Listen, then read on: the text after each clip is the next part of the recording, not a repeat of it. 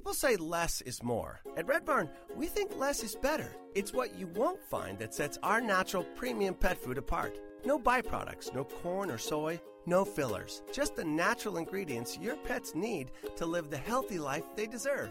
Look at the label. We want you to. Red Barn Naturals Pet Food. Simply the best. Find it in your local pet specialty store.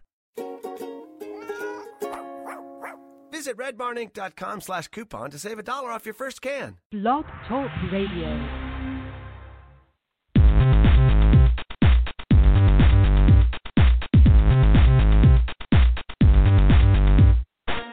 Welcome to another edition of Technology Expresso Cafe Radio. Dave and Jacqueline bring you up close and personal to the innovators, contributors, and creative minds in and around technology today.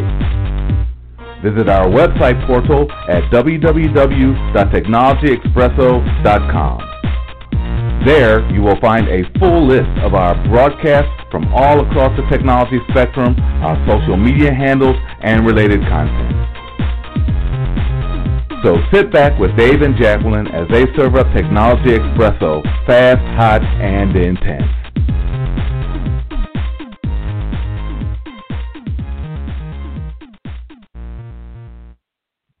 Hello, this is Jacqueline Sanders Blackman here with Technology Expresso. We've got an afternoon edition, and some of you might note we're a little bit off schedule, but this is going to be a pre-recorded version, and we're going to rebroadcast next week, and then we'll pick up on our regular every two-week cadence. But hey, a back-to-back dose of Kupe and Jacqueline. Who wouldn't want that, right, Kupe? Hey man, doesn't get any better. Let's do it. Exactly, exactly. So, as all of you, or some of you may know, I should say, uh, we've had this is our tenth episode. So we thank you for joining and staying plugged in and continuing to communicate with us around questions that have to do with the originally we since Kupe and I are both business analysts in the IT field and and have many years of that as well as we now do a lot of training and coaching and and Kupe the president of B2T training um, helps organizations find solutions to help their business analysts become trained and um, develop their skill sets we get a lot of questions. And so we kind of gathered those questions. We still taking questions, so you can either email us or tweet with us. We're going to be online, and uh, Javon is in the background working uh, Twitter, so she'll be posting what we're talking about today. And you can also respond back to her at Text Expresso 247 uh, actively throughout the next 90 minutes, and she'll put your question in the queue as well. So that is it's all meant to answer frequently asked questions as well as those questions that pop up in your mind as we're talking today. And what we've done over the 10 episodes, each of them kind of have a standalone topic.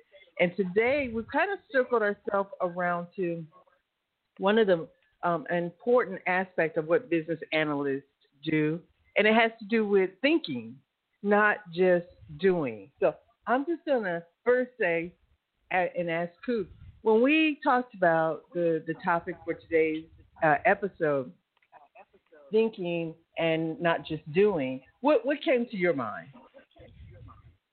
Yeah, I think what comes to mind, I think, is the challenge in the BA space in general. Um, I think it's just kind of uh, a misperception of what business analysis is and that it is you know gets focused around like deliverables and different techniques that are out there um, so are kind of a means to the end they're not the end the end is being able to to take that information that goes into these different techniques and think about what the the real problem is or what are we trying to go after what's the best approach um, so it's you know I, I think people forget about, for whatever reason, a number of reasons, but they forget that business analysis is really about analysis, right? Doing that. And analysis is thinking. It's not just constantly um, just writing stuff down and formatting and put it in templates and, and putting it in techniques. It's actually the thought process that goes into this. And you can use these different things to,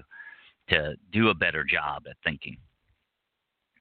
Absolutely, And- absolutely. And there was one, you know, the the thing, and you and I, Jacqueline, have done that presentation around organized thinking and or organizing your thinking processes, and it brings me down back to that uh, one of the slides that we pull up is a picture of Abraham Lincoln, and there's a quote that says, "Don't believe everything you read on the internet just because there's a picture with a quote next to it signed Abraham Lincoln."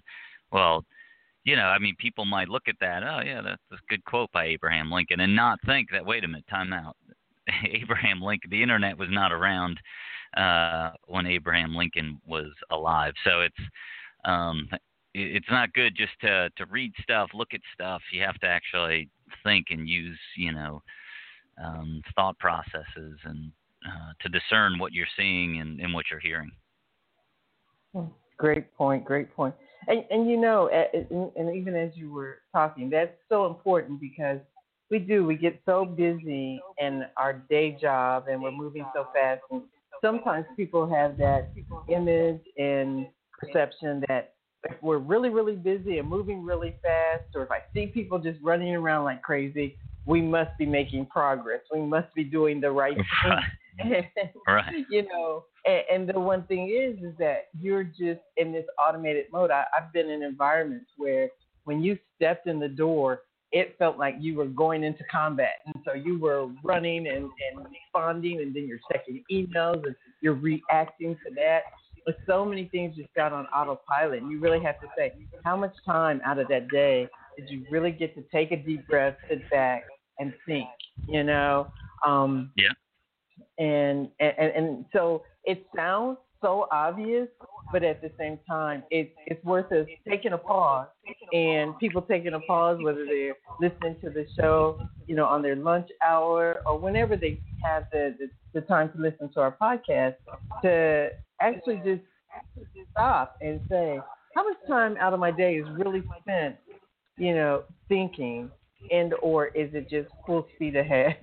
One of my favorite terms, but you know the the the other thing is around this too is that even with the B2T and the training material, we carved out a class around planning, and that sound again like ok- okay, people should be doing that, but again, people just were jumping into doing the work, doing things that look like you know business analysis, you know um, activity, but they really weren't planning it out, and that even speaks to are you actually thinking through before you're taking Right. action? And and it's it's Right. just not as, as obvious as it sounds. Right, and that you know that's exactly what it's about. It's about thinking through the approach that you're going to take and what's the best way plan of attack to do this, right? And just stopping for it, it could be five minutes, right? I mean, and I think that's you know part of the misnomer about thinking too is that it takes a long time and it's a waste of time. It it, it doesn't have to be either of those things. And hopefully, in you know the questions that came out about this, um, that will will address that in the show. Absolutely. So let me take you to the the, the first question um, that was, was submitted after at the end of last week's show. One was, what can you do if your SMEs and stakeholders are stuck in backwards thinking? Um, all they know is how they've always done things. We, we kind of hear that quite a bit. So, what, what's your thoughts on that?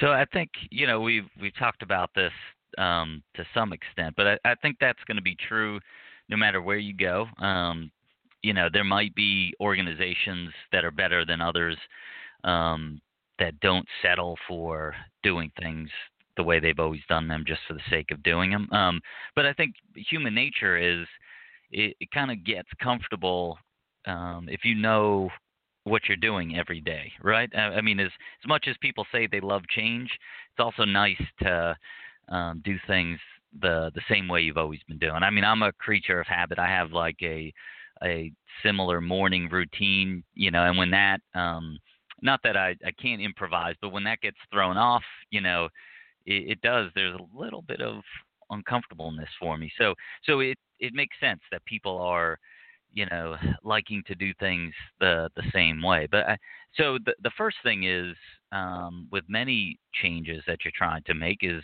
don't try to take the whole thing, right? Um, how do you eat an elephant? One bite at a time. So one thing is to take it, you know, one one step at a time. Maybe try to change. Like people can handle better uh, consuming one little change, right? But not everything, right? Oh yeah, yeah, we can change that. That's fine. Um, but don't change ninety percent of the other stuff. And then you know, then you chunk out another piece, and before you know it, you've made significant impacts.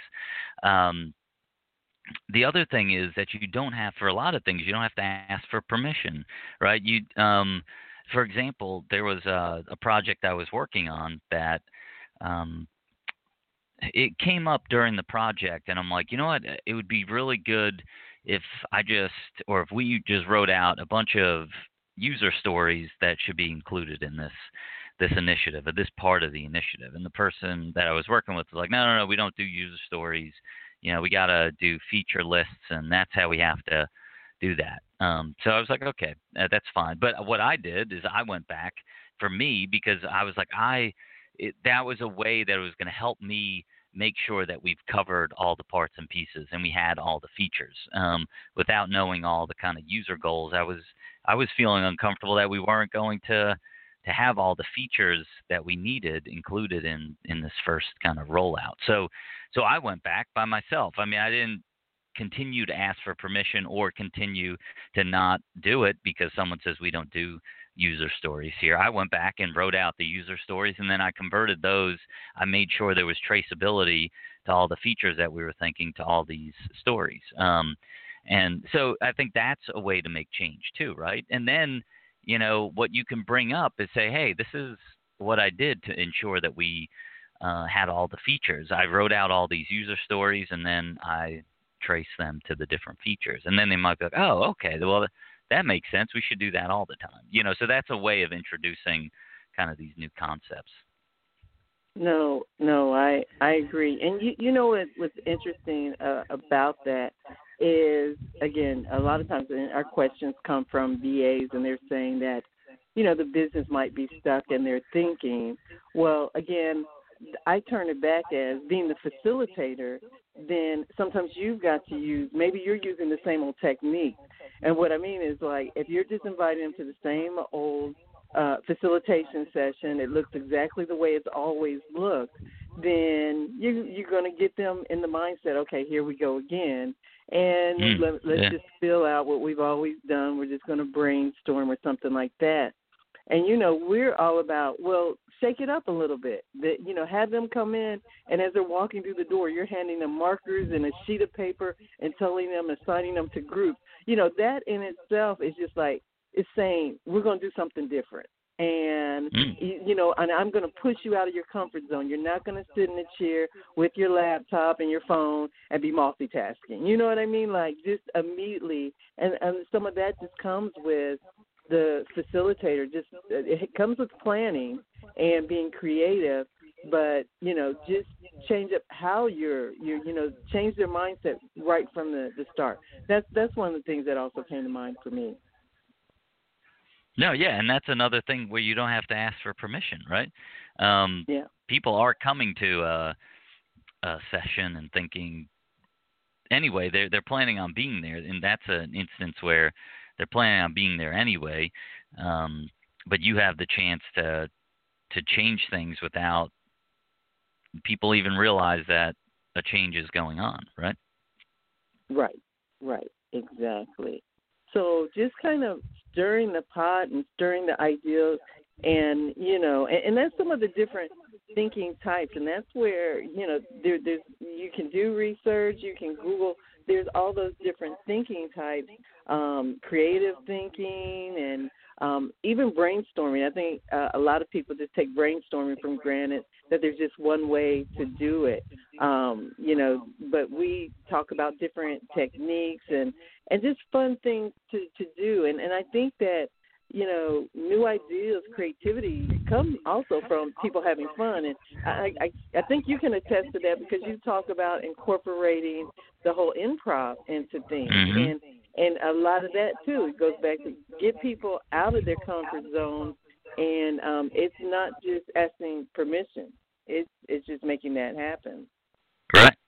So yeah and what's so, the worst that can happen right? I mean i think the well i mean unless you you're doing something drastic but the things we're talking about are not they're not drastic. So even if it fails or it doesn't go over well um that's okay. You might you know think through it. And that's the other part of thinking too is thinking about how you can improve right? Stopping and saying well what went well? Instead of getting completely in the rat race and going you know day to day week to week project to project and just keep redoing the things you're doing is like stop and think about what worked what didn't work why didn't it work how you can improve. Um and not you know and try not to be afraid of of failing, right? And making a mistake and being like, oh, okay, I got it. I know what I did wrong, or asking people for feedback um, and thinking about that feedback and thinking about how you can improve.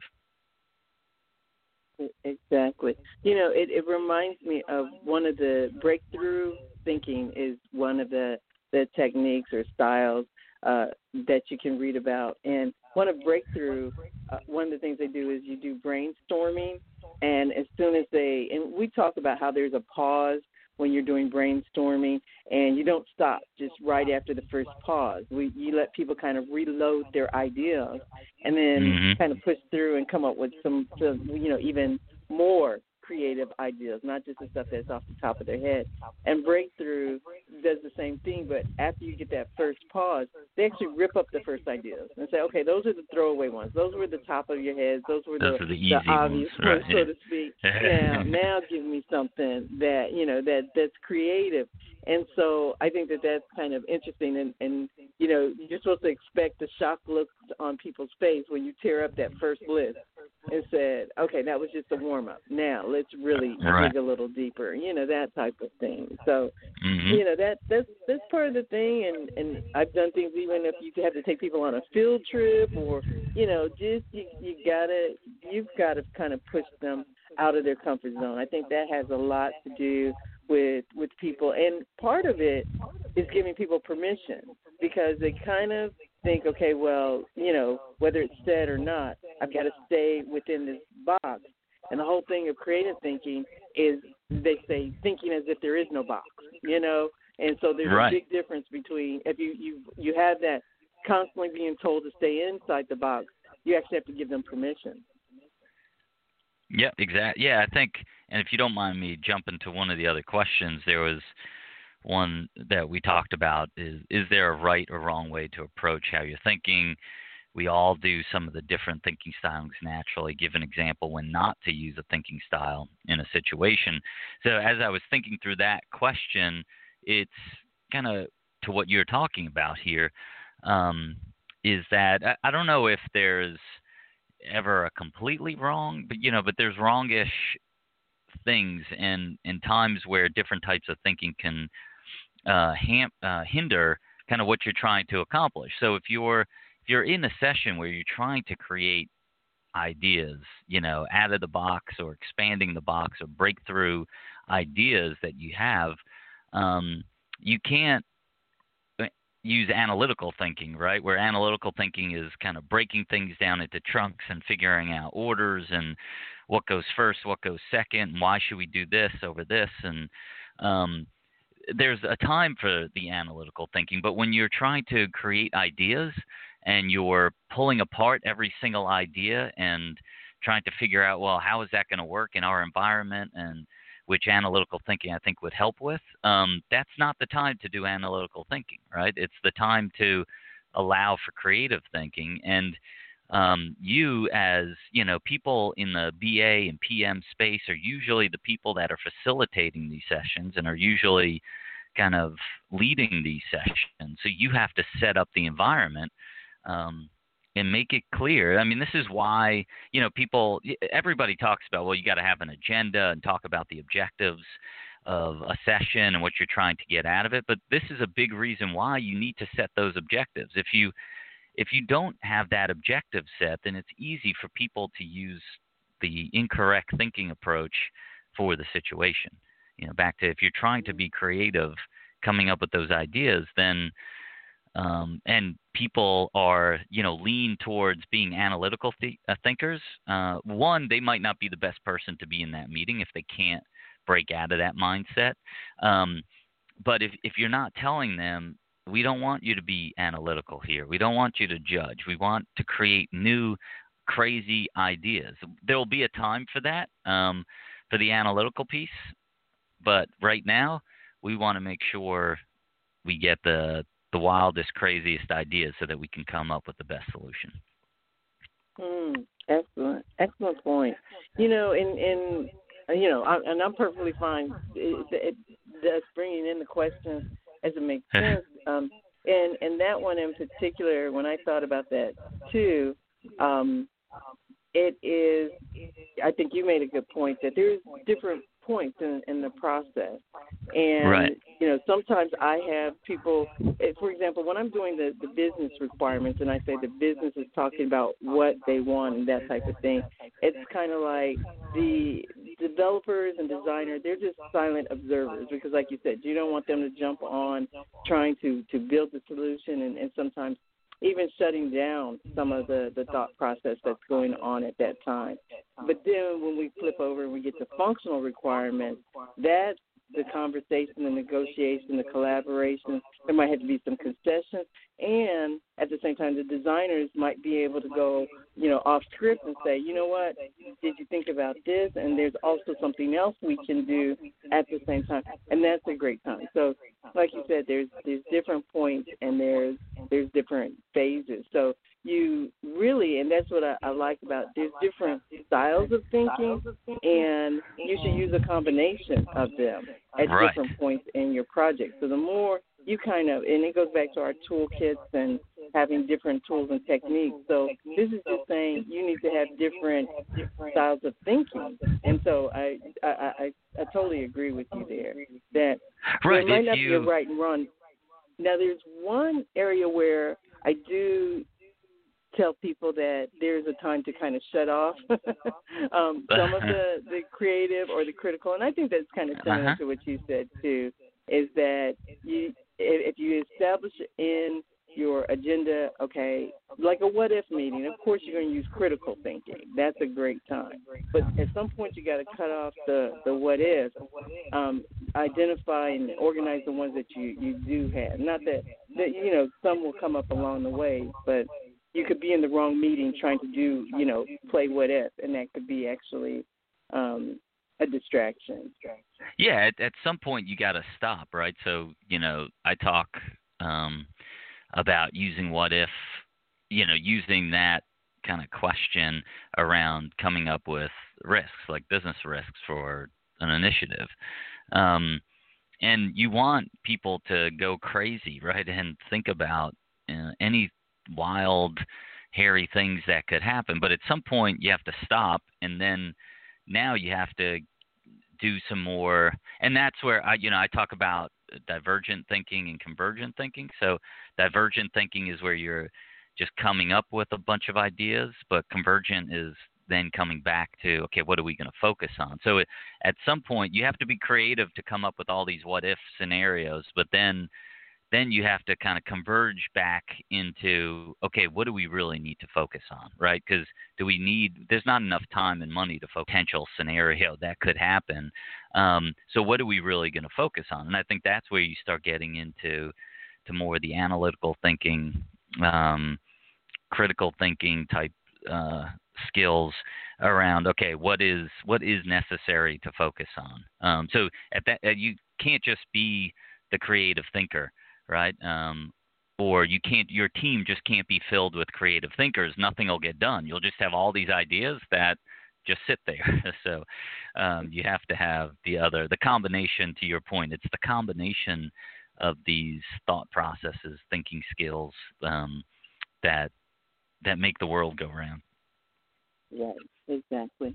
And, and you know, one of the things because when you talk about the right or wrong time to to use a, a any particular technique too, one of the things that come up in my class is that um, sometimes they'll get a project, and, and someone might be the the type that's a real, you know, kind of a deep thinker, likes to do the deep dives, wants to get down to the the root cause, and I tell them that that's part of the the scope. There's some projects that they're just trying to fix what's on the, the surface. I always have a, a, a visual of the iceberg where you have the tip of the uh-huh. iceberg, and then you know when you do the deep dive, you're you're going deep into the iceberg. And not every project is scoped to be a deep dive, and so you wouldn't have to pull out all of these you know techniques where you're really trying to to, to drive. And sometimes the business has consciously made a decision that look we're we're just addressing the surface here. And that's what right. needs to be a conversation because if you try to make everything a deep dive, then it'll get perceived, in my opinion, as analysis paralysis because you're going much further than was intended. So I always say in scoping is kind of understanding is this something is this kind of a, a, a something we're trying to, to fix or address at a surface level or is this more of a project where we're trying to do a transformation? And so when I'm doing right. a deep dive, I think of the transformation. That means okay, you know, we're pulling out the the um, the working sessions and you know we're going to have the walls with the the papers and the stickies and we're we're really drilling down and that's a, that's the only caveat um, these aren't meant to be used on every problem you have to understand what what what is kind of the the scope, the vision, what is the what would bring the most value, and what's the expectation of the sponsor is what comes to mind. Yeah, and I think the you know what it comes down to, and I think people that are really good in this this space play in is they understand they understand both of those sides, but they they ask the question and validate okay, what is this? You know, so using your terms around, um, is this just kind of the tip of the iceberg thing, or are we going for a transformational thing, or are we just doing a band aid uh, on the the issue right now, or are we really trying? Is this a long term kind of fix, right? Um, so in understanding that, and then you know, then I would even argue, even if it's if it's the band aid, right? It's the the little fix there's got to be some creative thinking around okay what is you know what's a good uh, lower cost efficient way to take care of this problem um, and getting creative about different options um, than you know than going with uh, just trying to take one you know the first thing that comes to somebody's head about how to solve the issue.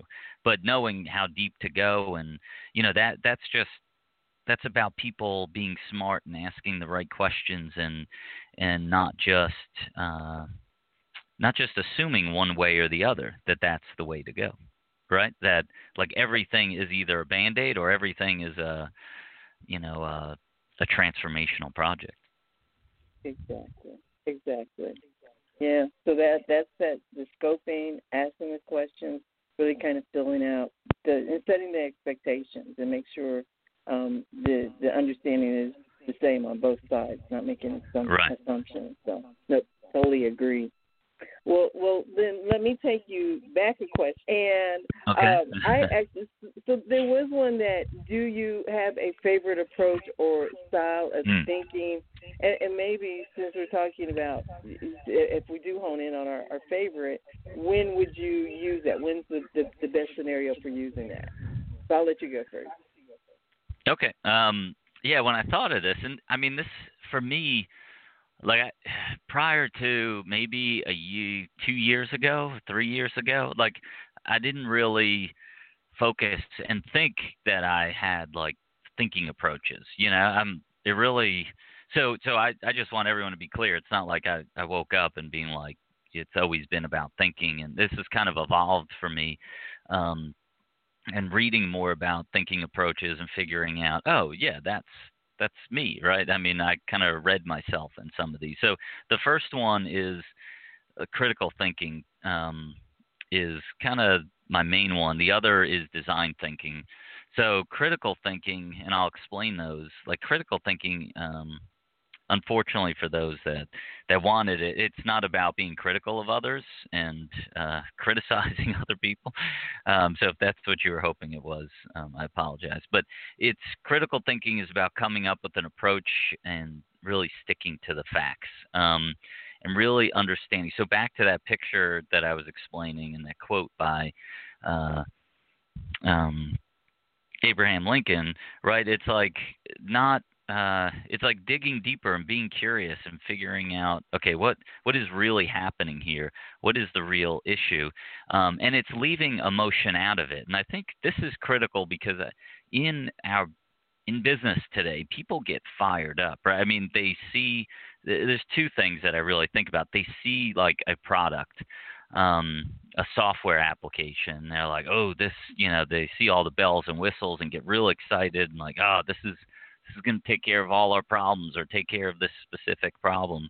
Um, the other thing is people have, you know, their agenda, right? Especially, you know, managers and, and people leading groups have their agenda and their way of approaching things and get real excited and want to push that through um, critical thinkers, and this is where I think good business analysis comes into play, is that being a good critical thinker is stripping away the emotion and getting to the facts. And and what I mean by that, and a lot of people could probably relate to this. And Jacqueline, you and I talk about house examples all the time, so this is just another one. You know, if you've ever either looked to rent uh, an apartment or a house or buy a condo or a, a house, you know, like one of the things realtors kind of push is curb appeal for a house right? So when you drive up to a house like you fall you haven't even seen anything inside yet and you just like fall in love right? And it's like oh i you know you start to picture yourself in the house and have, playing in the yard and blah blah blah all this stuff. And then you know you walk into the house and you realize oh it only has two bedrooms and we need three. We have six kids. We need at least three bedrooms. Um but you start making uh, like concessions or excuses, or you come up with ways that it could work because you got this like strong emotional tie to this house just because it looks so good from the outside. So I think you know a good critical thinker is like, wait, yes, that it looks beautiful, but it doesn't meet these four or five pieces of criteria. So getting back to the facts, and I think you know uh, I try to act in those emotions. Although I can get emotional about things, I try to to step back, and especially when it's not my emotions, it's a lot easier when it's not your th- something you know the, your house that you're looking for. Um, and it's the same thing on your projects. It's not your project. You're typically not in the business doing the work, so it is easy for you to step back and be that critical thinker. Um, and then, so the second pieces like design thinking, and that you know, working with uh, one of our partners in New Zealand, Red Vespa, and specifically working closely with Blair Loveday, um, who pushes a lot of design thinking thoughts and how to incorporate those into to business analysis. That's kind of become my other kind of go-to thought process. And, and what I love about design thinking, it's an, a collaborative problem-solving approach. Um, so so I lean on design thinking because the the whole point of design thinking one is that you take the view of the customer lens, um, and I don't think enough of us in this space or organizations really dig deep to really understand the customer's view of things. Um, and, and, I use like a, an accounts payable example all the time. And when I ask people who's the customer on an accounts payable project, a lot of people say it's the you know the AP clerks and the people working in the AP department. Um, and if you're in a, an IT organization that's you know within a company, um, typically that's who your customer is, right? They're the business. They're the ones that are uh, asking for, and they're the ones paying your your salary per se. Um, so you view the AP department as your customer, but really the end customer are the vendors right? Um, so you can do something in an accounts payable project that makes the life of your AP department uh, thrilled, right? It makes their life easier and they're thrilled and wow, you guys did a, an awesome job. But in the end, nobody had the view of the vendor. Um, and then it really impacts the relationship with the vendor Uh, and if it's a negative impact, then those vendors might want not want to do business with you, and you know companies don't survive without third-party organizations working with them. So um, then, so that could be a failure. So that's what design thinking is about, and it's about getting people quickly or uh, not quickly, but getting people in the room together and having these conversations. Um, so I I believe in that that type approach, and, and it does include convergent and divergent and convergent thinking, and and you can look up stuff on the internet for design thinking, or shoot me an email, and I'd love to talk to you more about it. But those those are the two kind of that my go-to thought processes. Absolutely, and I am I'm I'm studying and learning the whole design thinking. So I'm looking at and embracing and incorporating more of that. Um, on the the other piece that I wanted to just piggyback is, I think that oh, just give me.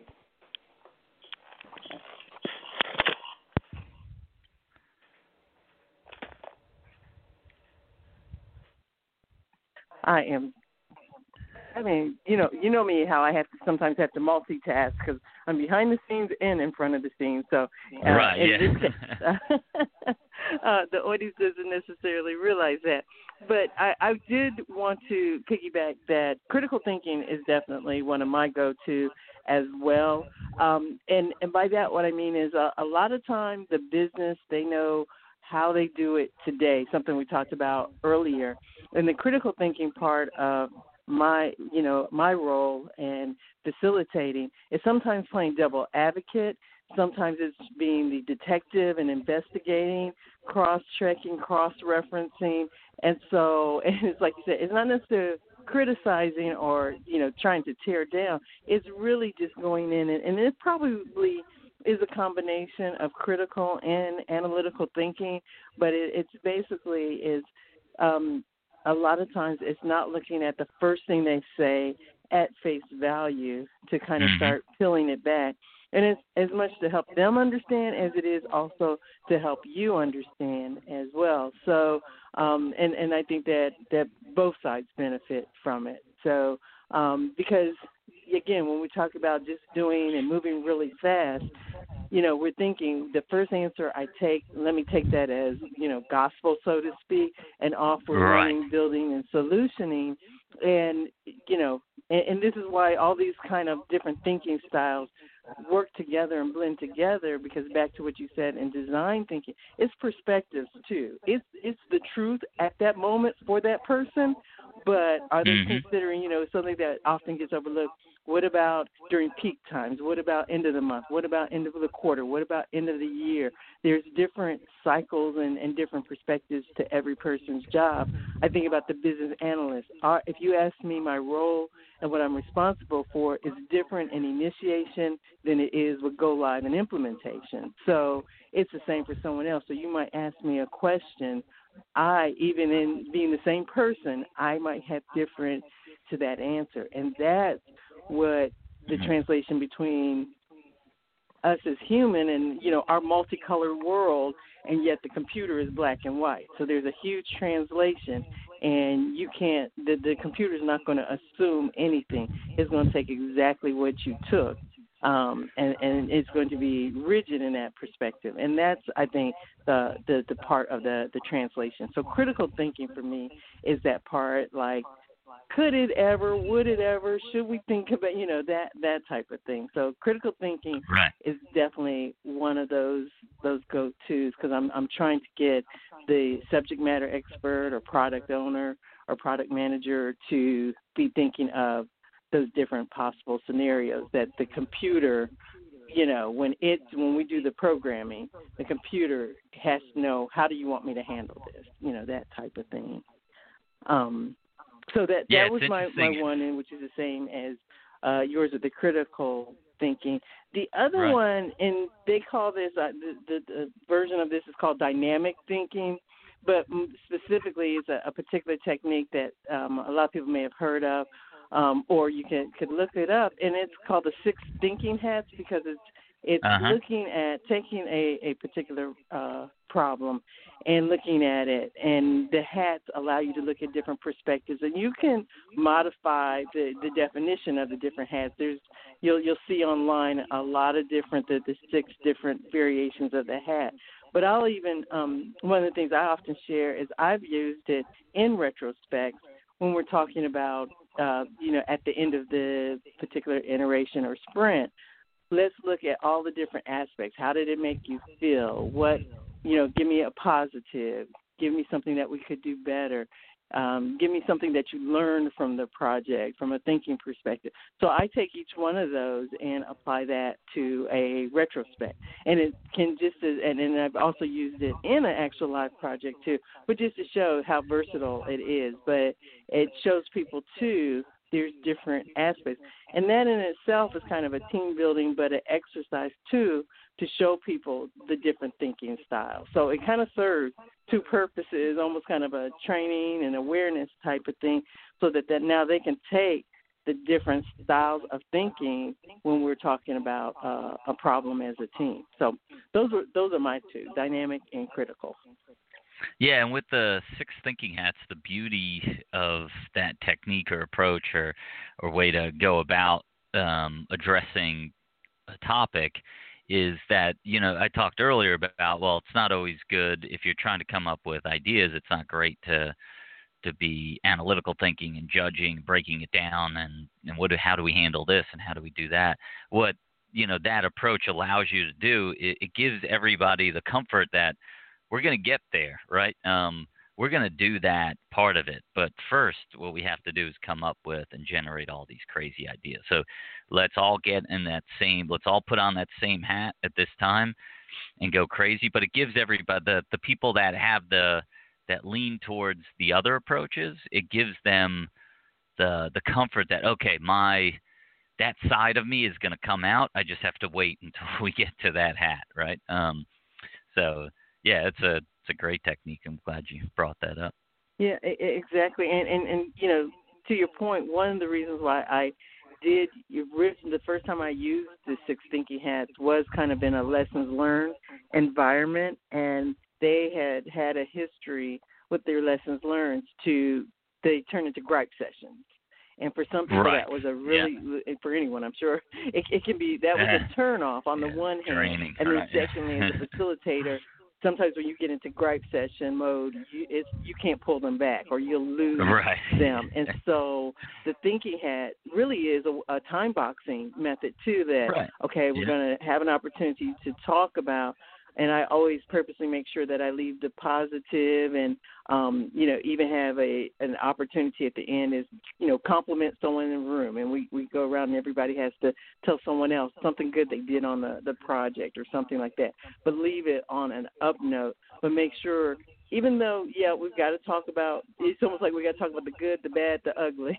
You know even though we talk about that let's bring it back to the positive and what can we do better what are we going to do?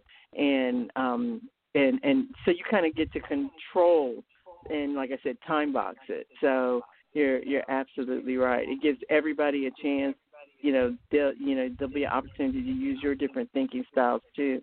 But it also will push maybe some of those people that come in from naturally go negative quick. Right to, right. To, to yeah, pull but them it, to pull them back them and pull the, them out of that. and but they also know that okay there will be time to get negative right? Or you know mm-hmm. what they d- deem negative or to give my critical feedback that I want to give right? That it's um, and, and that's kind of the beauty of that. It it gives all everybody to me. It it just seems like it's one of those techniques where everybody feels good. Um, yeah. That yeah. their their style or what they have to say, what they want to get off their chest, um, will there'll be a time for that. Exactly. No, and, no, you know, I, brought, I totally agree. This is total sidebar, but you brought up, or you know, computers are black and white, and but if you if you've read anything about singularity, um, and that's where you know the belief, and there was an article in Time magazine like six seven years ago about uh, 2045 that computers are going to take over. Um, so they're the processing speed and and how computers you know they start improving themselves um, right. will eventually take us over. So it'll be kind of like the Matrix. And uh, oh. so we'll see. 20, 2045, that's supposed to happen. We're we're less than 30 years away. So. Absolutely, and I can't wait we'll to see replay that. back here. as I'm sitting in my rocking chair. we'll play uh, this video back, uh, this this session back, and see did it really happen or or will we even know that they're taking over? So should be interesting. Oh yeah, exactly. That or maybe they'll be doing a blog talk radio show, the computers, and they'll be running the whole discussion. Talking about those humans, they're so you know. uh so black and white. They're so black and white, you know. right? Yeah, we have to help them. they can't even fix themselves. right. Okay. right. Oh, okay. Uh, um. So no, but but good good point, and and we will see if that that day does come. Um. In the meantime, the thinking is left up to us to fix, you know, all that's wrong with the world. So let's let's talk about one of the other questions related to this, which is, you know, how much, you know, this question: How do you estimate how much time you need to think about or analyze a requirement? You know, how do you convey to the project manager you need more time to think? To think. Yeah, this this is a real interesting one, and I had to think, right? Um, like, how do I answer? What is the answer? Because I never, I don't think I ever kind of estimated, or I do estimate in that way. So I was like, well, I never really stopped and thought about, okay, how how do I incorporate the thinking time, and how do I incorporate that into my you know my thought process around how long something's going to take? So i was thinking about how i approach things and i think um i do think the thinking happens faster the more experience you have with something. So um one thing i know from an estimation standpoint i don't really do it on a large scale. Like so if i was uh asked to give an estimate on a project, I don't necessarily stop and think, you know, at the the full project like, okay, how long is it going to take me to not only elicit the information but uh you know, then put it together in some form and then how long is it going to take me to think? But I do do it based on like activities or goals. So if there is there's a particular topic that you know it's determined now that we have to elicit information and come up with you know priority on features or something like that. Then i'll i'll through and based on um, how many people um, i'm dealing with what kind of elicitation techniques i'm going to do and think about okay what kind of information might i gather and then how long might it take to decipher all this information? So for example if the if I have to go out and do one-on-one interviews, um, then there's probably more thinking time needed to analyze and break it down because I'm going to have to bring all this data from maybe three, four people together and determine, okay, what's what's overlap, where do people agree, where don't they agree, where are their conflicts, and then approach, you know, trying to attack those conflicts or the overlaps or the disagreements. So, um, so I think I do it in that stage. One of the things that I did think about was that I, am thinking all the time. So uh, for me, it's not a,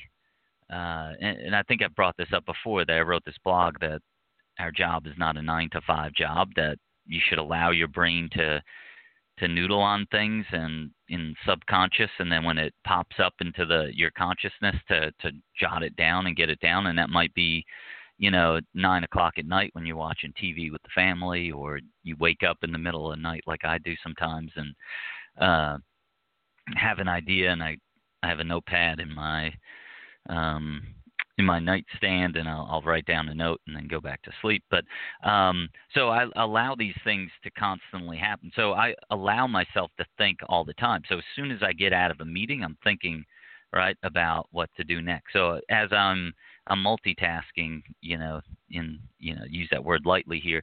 That walking back to my desk, um, I'm now thinking about what just happened and what my next steps are and what I have to do. So, um, you know, I was kind of this was a tough one to answer because I don't know if I ever like just stopped and thought about that. The other thing though that I I thought about here is the difference between extroverts and introverts. So. I'm I'm more of an extrovert. Um, so my thinking is happening while I'm talking. What I try to do is plan in sessions where we have working sessions with other people to think through initiatives, right? So so what I do plan for is for me is to always have like these peer conversations after ses- sessions or it could be with other people that were in the session, but I like to if you're gathering information then I like to have a, fo- a meeting after the meeting to talk through all those things. Because for mm-hmm. me, that's how I think about stuff and figure out what was missed. So so then for me it kind of makes it a little easier to the, two things there. As an extrovert, it it makes it easier for me to plan uh, to do that thinking, but also it you know to your point if a manager walked by it looks like i'm doing something right? I'm in a meeting i'm talking to people you know? So so they could be oh okay Kupe's working good all right. Uh now if you're an introvert that's not how you think right? I mean introverts um, just you know by the by the book, their their thought process is they they don't think by talking. They think by uh, literally being quiet and being uh, thinking internally. I guess you can use that word. Right, yeah. right, intro, right. And they're think and they're not going to speak until they, you know, they've kind of formulated what they want to say. Where I'm, I haven't formulated what I want to say, and I'm just, I keep talking until I get the right answer, um, or get to an answer. Um, so, um, so for them, it, it looks worse, right? And um, I think it's important for people to have discussions with their managers because it's not always apparent who's an introvert or not. Um, and sometimes introverts, if it's not known, could be seen as people that are disengaged, that are just sitting there at their desk doing nothing, when they're actually working really hard um, in their thinking. So I think maybe for an extrovert, it's less of an issue, right? Um, because you're going to be having conversations, um, or maybe you're talking to yourself. I don't know. At least, at least it looks like you're doing something. Where introverts, you know, it could really look like they're totally disengaged and not doing anything when they're actually right uh, working very hard. Exactly, and you know, I, and I, I might be able to help with that because um, even myself, and, and I, I mentioned this to some students, and, and the light bulb really went off for them. I was telling them when I'm doing any type of facilitated session or working session, for every, let's say, two hours we're in a working session, I actually block the next 30 minutes after that meeting so that I don't get pushed to back to back meetings. Mm-hmm. And you yeah. know what what it what it kind of comes across is that I'm organizing and preparing the next steps and the, the next strategy.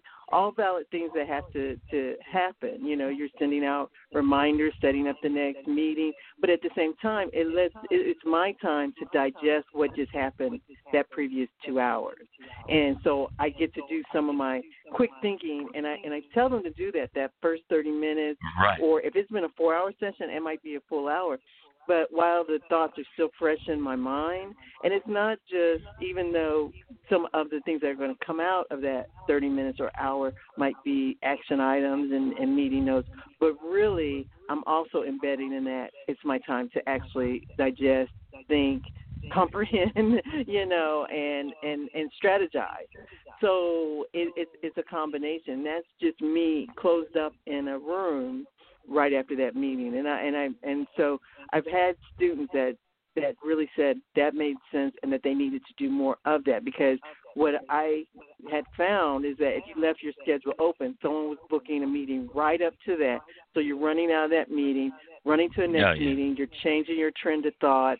You may have lost your trend of thought, you know, you may not ever get it back. And in in my mind, I can organize and regroup a lot faster that mm-hmm. immediate af- hour afterwards then putting it off to the end of the day. It's a nightmare when you had five meetings and at the end of the day now you're looking at writing meeting notes and reminders and and you know that that's how things can fall through the through the cracks. So um, I found as much as possible, especially when you're doing like two two hour meetings, you need to stop, you know, block off your time and make it as make it formal instead of thinking being something that right. you just have to to squeeze in. It's an it's important and and we can label that as the you know I've got to do some analysis because I think the trick is is that when we talk about elicitation, okay, you're going to schedule meetings, you're going to be talking to people. So we know what that looks like. When you talk about documentation, okay, you're at your desk and you're typing and your stuff is printing and stuff. But people don't know what analysis looks like. And so, like you said, it may seem like, well, you're not meeting. And I think sometimes people feel that way. If a BA isn't meeting with someone, what are you doing?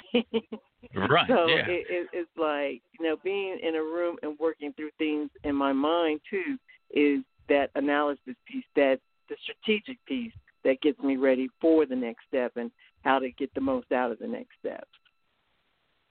Yeah, that that's great advice, and I always talk about for meetings just using Turner time. And I worked at Turner Broadcasting for a while, and on TBS they used to have all their shows started at um, like five minutes on the hour and five minutes on the half hour. So it was like 105 and 135.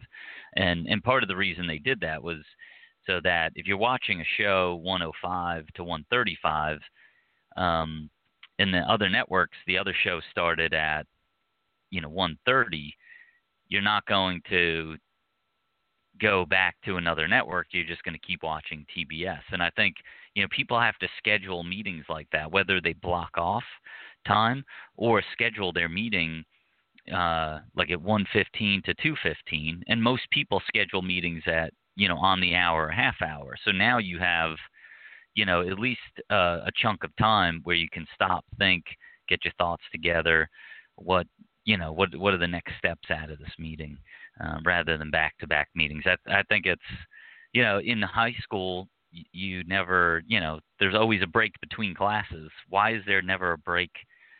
between meetings. I mean, it's really amazing. Like people forgot that whole concept. Um, you know, as soon as we left school, but um, yeah, and I think you know, I think to tell it, it's hard to to explain, but it is like, especially when you're eliciting information. There's a lot of data, right? There's a lot of stuff, and you got to figure out what it all means. Um, and that's doing analysis. So, uh, and I think I think part of the problem that's happened is people got well how long is it going to take you to put the information in a deliverable so how long is it going to take you to write up that process flow um, actually creating that is not the big deal but it's like once you do create it to be able to look at it and see what's right what's wrong what's missing what's you know confusing you know what other questions do you have from that um, for whatever reason people don't see that as part of the process. But that's how you have to explain it, right? It's like, yes, I can put it in this form, and that takes me an hour um, after the meeting. But then I have to look at it and see where there are conflicts, where there are pieces missing, um, where are the things that I don't understand, where you know whatever the the things that pop out to you by putting things in these analysis tools or techniques. Exactly, exactly. And I, I think along those lines is, you know, because I'm in my mind, I'm always trying to dissect and get to the root cause, and and and, yeah. and part of these shows that we do is part of, uh, I think, trying to do some root cause on the disconnect that we still keep finding, I think, in um, IT around business analysis. And sometimes I think, and, and I talk about this even in class. Sometimes it's it's just that one word that is messing us up, and sometimes I think that subject matter expert is is you know me and, and titles, but subject matter oh, yeah. expert. In some ways, I think that people think that the subject matter expert, whatever comes out of their mouth that first time, we just put that in a document and we've got the solution. They're the experts, aren't they? So they're they're right. supposed to have yeah. the answers off the tip of their tongue. But at the same time, that's why I was using the the analogy about our world is this multicolored world, and I'm trying to fit this ideal and concept and vision and expectation into a very black and white language because it still comes down to you know programming until what is that 2045. So pre 2045, um, you know we still have to machine code and language and translation, and then it's got to be we've got the programmer, and and in their way too, they're like, well, what do you want me to do? You know, it's like they they they need kind of some black and white instructions on what is there's this whole translation and um I think that it, there's just a lot of expectations about this one this conversation that we're having with the subject matter experts and it coming out in a perfect format that can be used by those people who are developing and, and coding. So I don't know. I do you think I'm way off there? I mean, has has that ever crossed your mind, or have you ever kind of thought on that topic? Well, no, I mean you're a little crazy there, um, but no, I'm just kidding. Um, no, I think no, I think you're right. I mean, and to me, this is it's back to critical thinking, right? Like you can't take there. There's two pieces that, as you were talking about this, that I started thinking about. One is uh, even before that subject matter expert says anything, do you have you even thought about do you have the right subject matter expert? Right? Um, I think too often uh, people are, you know, they they ask or they're given like, okay, for this topic, here are the subject matter experts. Have you even validated that they are the best person? Because uh, you know, oftentimes in business, the best person uh, is not available, right? They're the best in that business area because they're off doing things for the business. Um, you know, so it like the best sales if you're working on a sales project the best salespeople don't have time because they're off selling. Um, so uh, now you you're given someone else that might be a junior person and they're not as busy whatever it is are they the right person? Do they have all the right information? So so thinking about that and and validating you have the right person but then to your point when they do say something how do you know it's it's complete it, that it's not that it's not accurate, um, but that it's complete, right? That it's all the parts and pieces. Um, and that's where like good questioning comes in and being curious and digging deeper and looking for facts you know because people will say stuff you know anecdotally that that are going on but do you ever go back and say you know use multiple elicitation techniques to validate what somebody said in an interview is actually reality um, and you look at data to find that oh yeah what the salesperson said about the things that we sell most often is true right? Because people you know like in the sales space they might be oh well we sell primarily you know 90% of our sales are to this type of customer. Well it, to me it's important for you to really get the the data behind the scenes to make sure that's happening because that person knows a slice of the information. They might not know everything, right? Um, so working with them to say, hey, let's let's go back into the database and look at you know get a list of all the clients and and put them into chunks and see see what it looks like, right? Rather than just getting anecdotal evidence. Exactly, and and and then it goes back to and even with your analogy it's all relative because it's like okay well during certain seasons you might sell one thing mm. versus another around right. christmas time um you know and then it might be and you you might have that subject matter expert but let's say they only work the morning shift and the type of customers you get in the morning might be totally different, different. than the type of customers right. you get mm-hmm. in the evening you know so it, and i think that's what um really we we miss sometimes and um, we even found this in Agile. Speaking of, of, of you know different approaches, Agile, you know the whole concept is that you introduce the product owner or business owner or subject matter expert. You know, people use different terms, but they're right on the team, and you're talking to that person. And I remember early on, it was like you said, it was one representative of the business my very first project, this lady had like 30 years of claim processing experience. She was the guru. She, she, she, but at the same time, there were some limitations of getting that one person's perspective. So a new person that came on mm-hmm. the team didn't have 30 years of working in this this area. So their knowledge and what they needed, you know, on the screen, the different helps and aids and that type of thing, things right. she could do in her right. head, a new person couldn't. So yes, she, was the expert. And in another example that we found out that there was a certain exception type claim that always went to a specialized person. And then when we got down to it and went to design it, she was saying she hadn't done one of those claims in 25 years.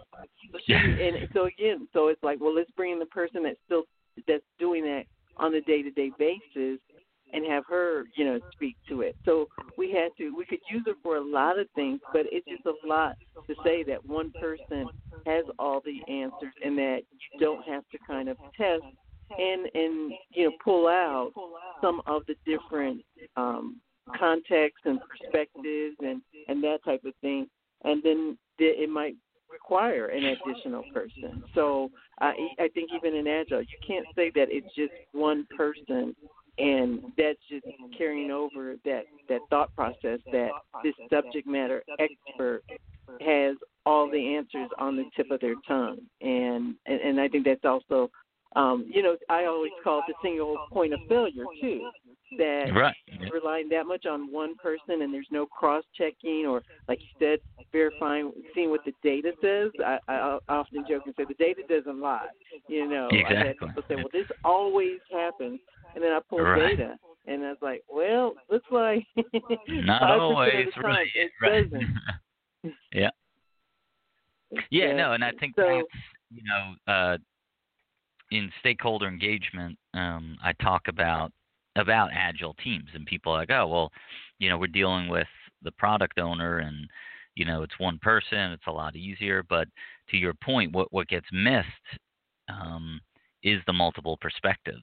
Um, so again, it, it's not that you have to be and you on the team have to be that person getting the multiple perspectives, but you better ensure that the product owner, if they're the people representing the business or whoever that is, if it's one, two people, that they are, how are they getting the different perspectives, right? Because, you know, and this goes back to design thinking, really getting into the customer's uh, heads and into their environment. They talk a lot about doing ethnographic research. So it's really, you know, like being a um, anthropologist and really getting in and seeing uh, the how people are acting in their environment and so it's taking personas sometimes to the next level so, and this is a you had this perfect example right around that um, there's a claims like there's claims specialists right um, but are there different levels of claims specialists right? So there's the people that have been there for 30 years doing it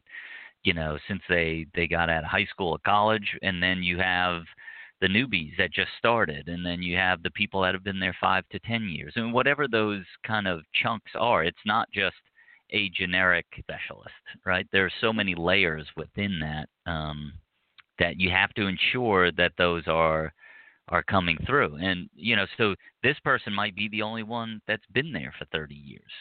Um, and most of the people are new, right? Because you know some of the you know organizations are dealing with employee turnover now, right? Because people are retiring, and so they're hiring younger, or there's you know layoffs and that kind of thing. So this person might be one of the only 30 year 30 year veterans of the organization, where everybody else is less than five.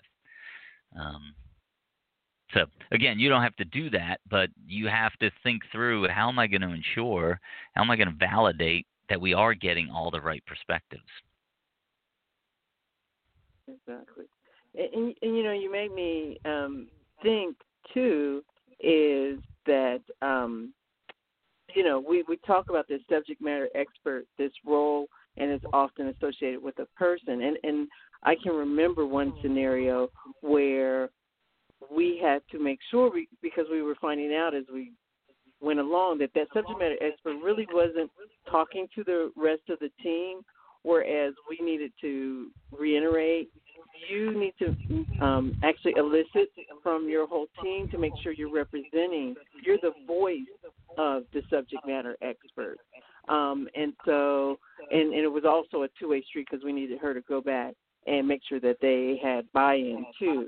So right. that's something else I've seen is that person come and represent their perspective and only their perspective. And you don't want to build a solution and then when you're ready to reveal it to the rest of the team, then you're getting the well what about this and what about that and we even had to it was different um different con- you know it was the the product and the the whole stakeholders were in different countries so we ended up having different representatives from each of those countries and we had to keep telling them now you're representative you got to now what you've heard or seen You've got to take it back. You've got to talk about it and build consensus and come back and represent the whole team, not just what you might think or not, you know, think and, and that type of thing. And so maybe the the SME, the definition of SME, um, it, it shouldn't be just a person, but that person is more representative, uh, you know, of a, a team. And maybe some people are doing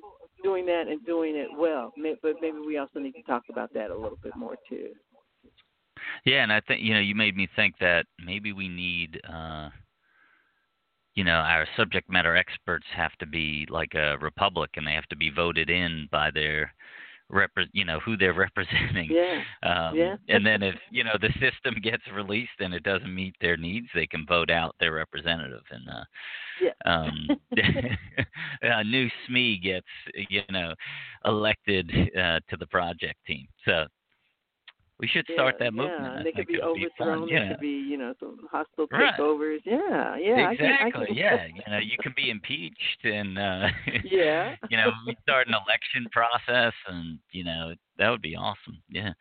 Oh right. God. I mean, we're we're having so much fun here in the U.S. Why why just allow it to happen for the president? Why don't we? Right. Exactly. Every every project works, team needs the process to have works election. so well. Let's let's just incorporate oh, it in our jobs. it's great, right? Yeah, I mean, super PACs could be, you know, formed, and think about the money that could be generated. So, yeah, this is great. oh my god but uh, but no i mean but there there there is some there is some logic to what you're saying that you know absolutely but it's that, being thought it's of as concept. representatives right. yeah right. i do mm-hmm. i do like that i do like that yeah well you know uh, and let me say ways. this oh go ahead go ahead no no no go no ahead i was just going to say hi to our audience too. We we've been having this conversation for a minute there. It's just like you know any other time where we just get on the phone and just start trying to exactly. dissect things. But we actually have people eavesdropping on us. So I wanted to say hello um, to the people out there in our different area codes who are listening to us. Um, Javon, who is tweeting, and this is the voices you hear. Kupe training. Um, and Kupe is also a speaker. And do you have any upcoming events, Kupe, that you want to talk about? Oh, man, I actually have a lot. Like May is going to be. I've had un un uh this year so far. I haven't traveled as much as I normally do in the beginning of the year, but May, the end of April and May, um, it's coming back to haunt me. So, um, I am. Um, next week I'm going to Toronto, and there's it's actually an administrative professionals conference that I'm speaking at and talking about my improv stuff and a couple other things. And I also do a, a workshop using um, the disc. Um, like I'm a disc facilitator, so you know that's why Lee put that out. It's one of those personality um, type assessments. So we're going to do a disc assessment with them and figure out how do you collaborate better, based knowing your kind of style and other people's styles. How do you collaborate with them better? So I'm doing that next week, and then um, I have a couple, a bunch of webinars. One that I'm doing multiple times. It seems like this month is Ask the Right Questions. So I got that coming up. Um, I'm going back to Toronto. There's a BA World PM Summit conference there. I'm um, going to Wisconsin for WeBad, talking about decision making and um, and improv there. Um, going to Des Moines, talking about design thinking. Uh, where else am I going? Oh, I'm doing a stakeholder engagement workshop in Winnipeg, also that week. So yeah, I got a lot of a lot of things happening. Going to Milwaukee, so maybe hang out with some of my friends at at Miller Coors. Um, so all all good stuff. A lot of stuff happening. Awesome, awesome. Yeah, things that sound like they're they're really uh, heating up. And how do maybe there's some listeners out there who want you to come speak at an event, a conference? How do they get in contact with you? What's the best way?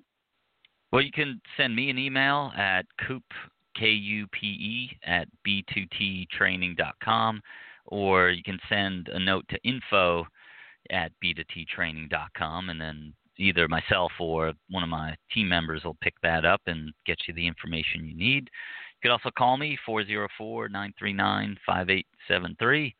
Uh, I think those are the best ways. Or if you're, you know, out there on Twitter, you know, I'm at Kupe. You can send me a direct message that way as well. So plenty, plenty of ways to get in touch with me. Absolutely, absolutely. And um, as many of you know, too, this show is sponsored by B2T Training. So visit the new website. This new logo, yeah, new cool, look. Uh, cool. absolutely. Uh, B2Ttraining.com. So that's B, the number two, then T, and then training. So there's two T's right there. So B2Ttraining.com.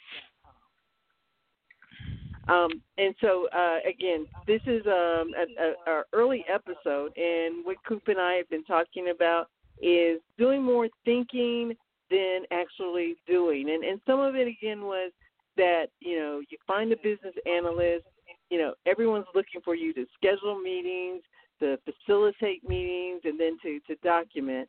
And we we still have that, still have to kind of um, make sure that we are framing out time to do both the analysis and within the analysis comes not just analytical thinking but all different types of thinking whatever the situation calls for. And also planning how you're going to approach other aspects.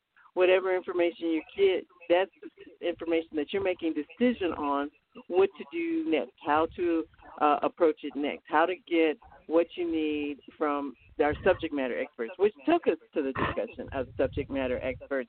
And it, should their role be uh, defined a little bit more? And you know, and, and I've had uh, in Kupe, I'll, you know, to, to segue back into our conversation, I've had conversations where we set some ground rules for the SME during the, the scoping piece. I don't know if you have ever done that. Well, go. Why don't you share what you got, and then I'll see if I've done anything well, different.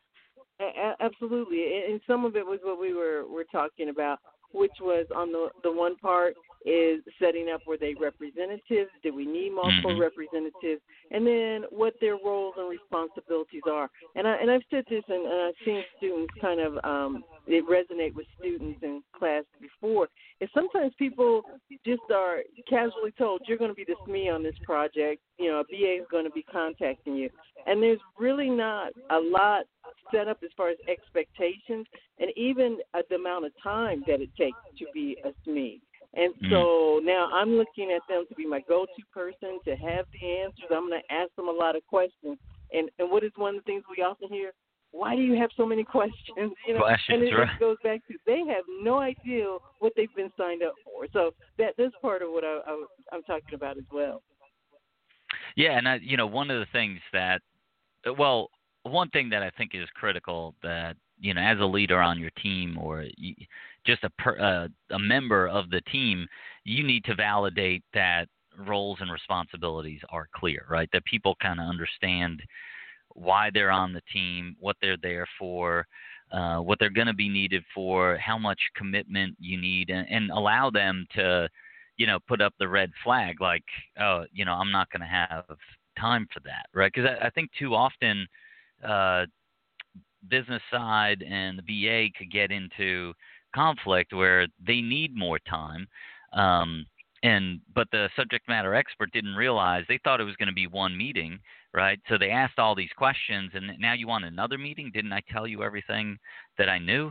Um, but they don't understand that this is an iterative process and that there's going to be conversations, and then new information is going to come out, and by that analysis that you do, might you know come you might have additional questions or there's going to be conflicts or differences or gaps and you have to fill those so um, so understanding that process so i always think and it's not just for the subject matter expert it's with everybody that you set expectations. I, and I think sometimes with teams, um, and this can even go to coaching for subject matter experts.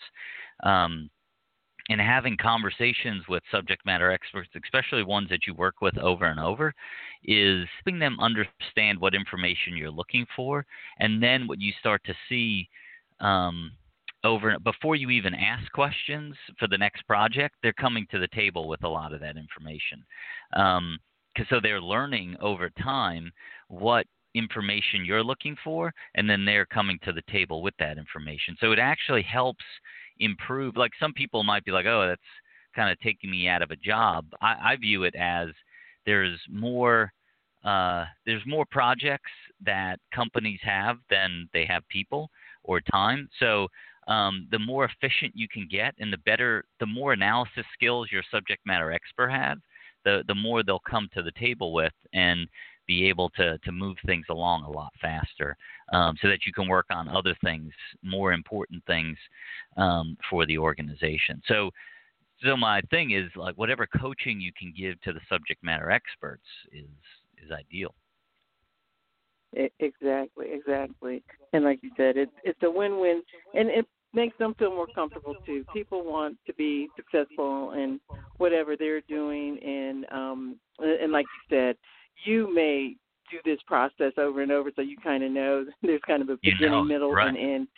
And they're looking at this like, when is this going to end? And so it just as much as you can kind of lay out, that the expectations, and um, yep, be be supportive to them as well. Because very very often people you know find that they still have their day job, um, and sometimes their day work isn't actually offloaded or augmented to the point that you might need them, right. and and that needs to either it's a, it's a red flag or either it's something that you guys can work through. But um, you know that that that's important, especially when you're so relying on them uh, for so much information. And it goes back to something else: is that you know yes, they're subject matter experts, not the you know in today's terminology, but they may not know this off the top of their head. That's putting them on the spot. So and I don't think everybody always recognizes in a lot of time that they might have to do some research to get more robust answers to you than what's off right. you know off the cuff so to speak. Yeah and you know you talked about them not knowing the process and you know it because you you do it all the time. They don't. It's kind of like you know when you're driving someplace new it, it feels like feels like forever to get there uh, but then coming home it feels really fast. And and part of that is because you're not sure like okay how much more do we have to go? And you're always thinking like oh and you're looking at different things and looking at landmarks. But then then once you know the route it's like oh that took us 2 seconds. It felt like it took you know an hour to get here. Um when in the in the end it took the same amount of time to get there um but it's just you not knowing the the steps along the way yet Exactly. No, totally, totally. Well, I'll, I'll tell you, I am um, watching our clock, and I I really enjoyed today's topic. Um, and you know, something you know, I always things like different things that I I, I pick up. Uh, you talked about that personality. Um, I, I don't know if it's a, a test. That might be one of our future conversations. I'd like to to dive into that a little bit uh, more. That's the area that we haven't dived into. So I'm gonna put a, a uh, placeholder. Um, you always talk about how you have your whiteboard. That's the topic that I'd like to follow up on. So that that's on my wish list here. But um, what, I, I really enjoyed today's topic. I didn't hear the topic. What was the topic that I didn't oh, catch that? Uh, around the um, and for whatever reason, it was the personality um, presentation oh, that you oh, said oh, that the you disc. disc, Yeah, I yeah, think yeah. it was. Okay, right. Yeah, no, I'd love to talk about that. Yeah, and how it, you know, it, it applies to everybody. Um, but we can maybe take a spin on how it applies to uh, people in the PM BA space. People are on software projects or entrepreneurs, and you know all the types of people that we we uh, that listen to our show. It would be it would be awesome. And I think what it comes down to is being better collaborators, right? Um, and how you work with Mm. the team. We we don't work uh, in silos, right? It's just not. Uh, even though I'm sure some days people are like, I just need to be alone. Um, but for the most of the part, most of the time, it's like we are on teams and uh, everybody does not have the same personality. And it's actually great that we don't all have the same personality, right? Um, it's just like if we had all creative thinkers, no, we'd never get anything done, uh, right? We'd always just be coming up with great ideas, but nobody would ever um, do the work. So, so it's good that you have different personalities. So it's not a bad thing. There's not a bad approach. Uh, one is not better than the other, um, but we just have to figure out how to work with each other. Um, and, and under, by understanding how each of us think and approach things, then we can better work with those people. Exactly, and bring out the best of those different personalities. Right. Yeah. Yeah. Right. And So don't that- put them in kind of stress mode. Right. hmm Exactly. Cool. Yeah. So uh, we just talked our way into our, our next topic, but as Yeah, we right, wrap up for today, let me let me give one shameless plug that I actually will be teaching an Atlanta public class in Agile um, in June. So please visit B2T's training website uh, to to find out the the dates and see if that's conducive to your schedule. And um, want to get and, and meet a lot of those people that might be listening on the show. And um, so so please do um, look that up on the B2T training website. Um, and you know, Technology Expresso again. Send us your questions, technologyexpresso at gmail.com. Tweet with us, technology or tech expresso 24 so you can tweet with me at requirements pro. Um, and again, Kupe is at K U P E, and then there's also at B2T Training uh, out there on Twitter. So talk to us. As a matter of fact, um, we've got a survey out there to ask what type of thinking styles do you have? What type of thinking techniques do you use? So, and that is a uh, survey promoted by B2T Training. So, if you do a search and um, follow the B2T Training under Twitter and uh, look for that survey, we want to see who was listening today, uh, which one you lean toward. Also, please share with your coworkers, your boss, your project managers um, today's show. Let it be a conversation starter in your environment so that you can continue to improve your processes, your approaches, and have project success. So I think that's all we have for them today. Any final words of wisdom or parting words from you, Kupe? No, I think I think I'm all tapped out today, Jacqueline. That 90 minutes of just brain dump. Uh, I got to go back and think of some more things to say now. no, it was awesome. I mean, I yeah, I uh, you know I love doing this and don't mind doing it uh, in back-to-back weeks either. Jacqueline and I are actually thinking about how to make a a career out of this. You know, be the next uh, Rush Limbaugh or you know whoever else talks on the radio. So. Exactly. So any investors listening, send us some money and we'll we'll yeah, talk all day long. That's right. Oh, Yeah, maybe we'll go on Shark Tank. Yeah. Exactly. Exactly. We'll work on that offline. Okay. All right. Um, thank you, everyone. Thank you for joining us, and uh, we look forward to hearing from you. If you were listening on the line, remember you can always press one and, and ask a question online. But if you're shy, send us an email. Um, this is how we come up with our questions, and we want to answer your questions. And we want to hear. You might not agree with us. We want to hear what you have to say. Always open to different perspectives. So hope to hear from you. A special thank you to Javon Grant, who's always there and supporting us. Um, and also want to give a shout out to Anisha Mohammed, um, who creates the transcripts for the show. If you ever want to read the, the transcript, if you don't want to sit through uh, and hear our voices, you can always read through the transcript and grab different sound bites and share them uh, around the office. And they're both on B2T Training's website, and you can also find it through our WordPress through technologyexpresso.com. So if you have any other questions, email me, technologyexpresso at gmail.com. Thanks, everybody. Have a great rest of the week. This episode is sponsored by and features B2T Training. B2T Training has trained and equipped almost 15,000 of the most successful and high performing practitioners of business analysis since the year 2000. Our courses are developed and taught by the most respected and highest qualified experts in the industry. Did you know that Kupe is the president of B2T Training? If you like what you heard today, join us for one of our upcoming public classes to learn the business analysis tips, techniques, and best practices that he's talking about. We have several classes coming soon to Atlanta. Our Essential Skills for Business Analysis class will be offered May 16th to the 19th in Atlanta, which will be taught by Jacqueline, by the way, as well as July 25th through the 28th in Chicago. Essential Skills is our most popular and highest rated course. It's appropriate for beginners or experienced analysts needing to refresh or hone their skills. We also have a session of our Agile Value Management course scheduled for June 7th through June 9th. Jacqueline will also be teaching this class here in Atlanta. Don't miss her as she walks through how to use Agile to build the right thing with a customer focused approach. After each of our classes, we also include ongoing enrichment and reflective activities that provide students the boost they need to sustain their learning and competency.